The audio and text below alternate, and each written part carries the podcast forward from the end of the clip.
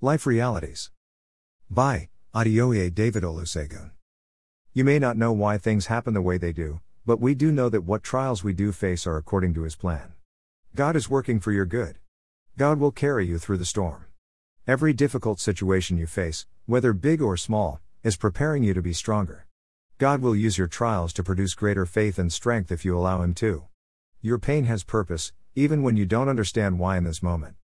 The Bible tells us, When you pass through the waters, I will be with you, and when you pass through the rivers, they will not sweep over you. When you walk through the fire, you will not be burned, the flames will not set you ablaze. Isaiah 43 2. Your value is not determined by how men see you but by God who knows what He deposited in you when He created you. Rejoice because you tomorrow is brighter than you can imagine. Kill that negative thought now, your capacity is only limited by the degree and dimension of your thought. Remember, your mental health influence your whole life.